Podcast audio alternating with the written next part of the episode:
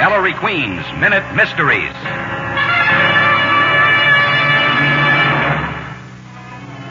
This is Ellery Queen with the case I call the canned music.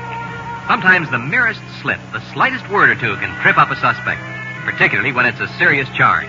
In this case, the charge was murder, and police were holding a youthful suspect. He claimed he was skating with a friend at the time of the murder in a beautiful new rink with stereo, indirect lighting, the works. Skating to the skater's waltz, he said, was great fun. I believe you're lying, I said, and in a moment, I'll explain.